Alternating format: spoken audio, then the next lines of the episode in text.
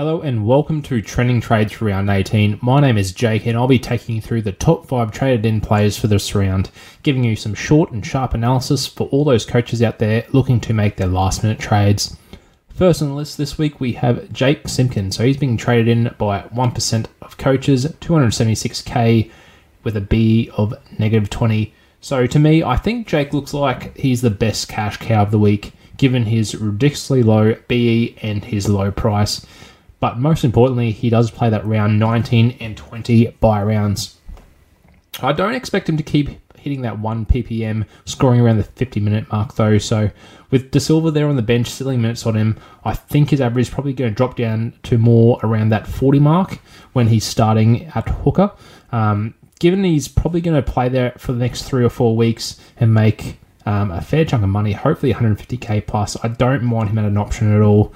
The one thing to note though is Koroisau is due back in round 22, so in theory gives you four weeks. However, there is definitely a chance he returns early, and that places a, lo- a little bit of risk into picking Jake Simpkin up. So for me, with Jake Simpkin, if you have a fair few trades left, you just have to note when you're trading him in, you're going to have to trade him out at some stage as well. So he's definitely not a good cash out because he's going to be either a red dot or a bench player for the run home. So is just going to be a nice little cash grab for you. So make sure you have the trades and make sure you have an exit plan with Jake Simpkin. But other than that, I think it's a nice little um, option and probably worth a risk for me.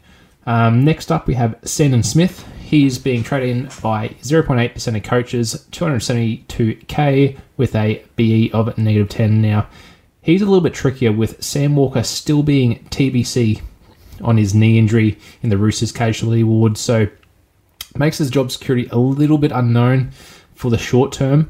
There was an interview with Luke Keary this week, um, him saying that they're hopeful that Smith, Brandon Smith, that is, and also Sam Walker will be, will be back for that round 20 game, but there's still still up in there whether that will happen or not. So I, I, think there's just a little bit too much risk here with Sandon, given that they have the buy in round 19. So there's a potential he only plays one more game, and then he's going to be a red dot for the rest of the season in reserve grade. So I do see the appeal, though. If he did lock down that starting seven spot, he's scored really well in those first two games in the seven jersey.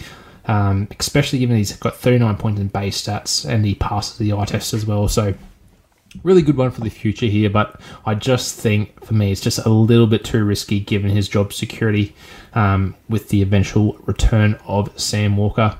Now, third on the list, we have Isaiah Papali'i. Um, he's 0.8% traded in this week, 712k with a B of 36. Now, IPAP, he looks absolutely right for the picking given he's got an average of 55 this season. This actually jumps up to 57 when playing the full 80 minutes or 70 plus minutes, so really good signs here by Isaiah. Um, he's in a very similar situation to other edge or well, popular edge options in Bateman and Nikora, who also don't have buys remaining for the rest of the year. IPAP, he's the cheapest of the three, so really good value here. And given that he's been a keeper um, in the last two seasons, around that average of 60 mark in the edge position, I think it's an absolute no brainer for me. Um, I think he's going to be a very, very popular trade out for those edge players that are red dots in a lot of players' teams, guys like Zach Hosking and Jack Bird. So, a really good option here um, if you want a nice cut price keeper. Um, but obviously, Nikora and Bateman are definitely two other options that you should be weighing up in your team as well. Moving on to number four, we have David Fifita. So he's at 0.8%, 852k with a BE of 79. Now, David, he's by far the best edge in NRL fantasy this season, averaging 63, playing absolutely out of his skin. His defense is really good, his work rate's good, and he's always that attacking threat there with the Titans. So um, there's never a bad time to trade him, but personally, I think he can probably hold off um, another two weeks. So he's definitely a lock for that Origin 3 side. Um, and he's probably going to be playing big minutes again there at second row for the Maroons. So given that he's you know backed up in round 14 and round 17 after Origin already, I think there's a pretty high chance he could be due for a rest in round 20, whether that's a rest entirely or a rest um, playing limited minutes is yet to be seen, but I definitely think there's going to be a rest at some stage for David Fifita. Um, on top of that, that break even, even though he hit a 70 last week, there's still, I think, one more price drop in him. So I think personally, the best time to trading him in will probably be around that round 21 mark. And I think most coaches will definitely be looking to get him in, given he's an absolute elite edge in NRL fantasy. And also that the Titans have already finished all their buys, so no buys to worry about there. Um, coming in last, we have Brendan Piakura. So he's being traded in by 0.6% of coaches, 280k with a BE of 5. Now, with Piakura, he rounds out the cash out options for this week, and probably most likely on this list due to the um, news that Jordan Riki is going to be out for an extended period of time, and Kurt Capewell is also going to be out till round 20. So, really good short term and medium term uh, job security there for Brendan. Um, so we didn't see too much exciting from him on the weekend. A 31 point score against the Titans in a losing effort. However, the main thing though, he did get through his, um, that full 80 minutes, and he's probably going to be in that side until um, Jordan Riki gets back. He does look, he does seem to miss a few tackles though. He's not a complete package yet. He's been toiling away in reserve grade, so I think I can expect that average to remain around the 30 40 mark while he plays that 80 minutes at second row. Um, so not going to be that explosive try scorer like a David Fifita, but just more of a bit more of a toiler. Um, I think he's a good option if as a cash out if you've already got enough players for round 19. So he's got probably the best job security of all the cash outs this week, but probably the lowest scoring potential. Um, so it makes him a good cash out, not a good ca- cash cow. So if you already have that enough for round 19, don't mind him as an option, but I wouldn't be banking on him to be in your starting 17 each week.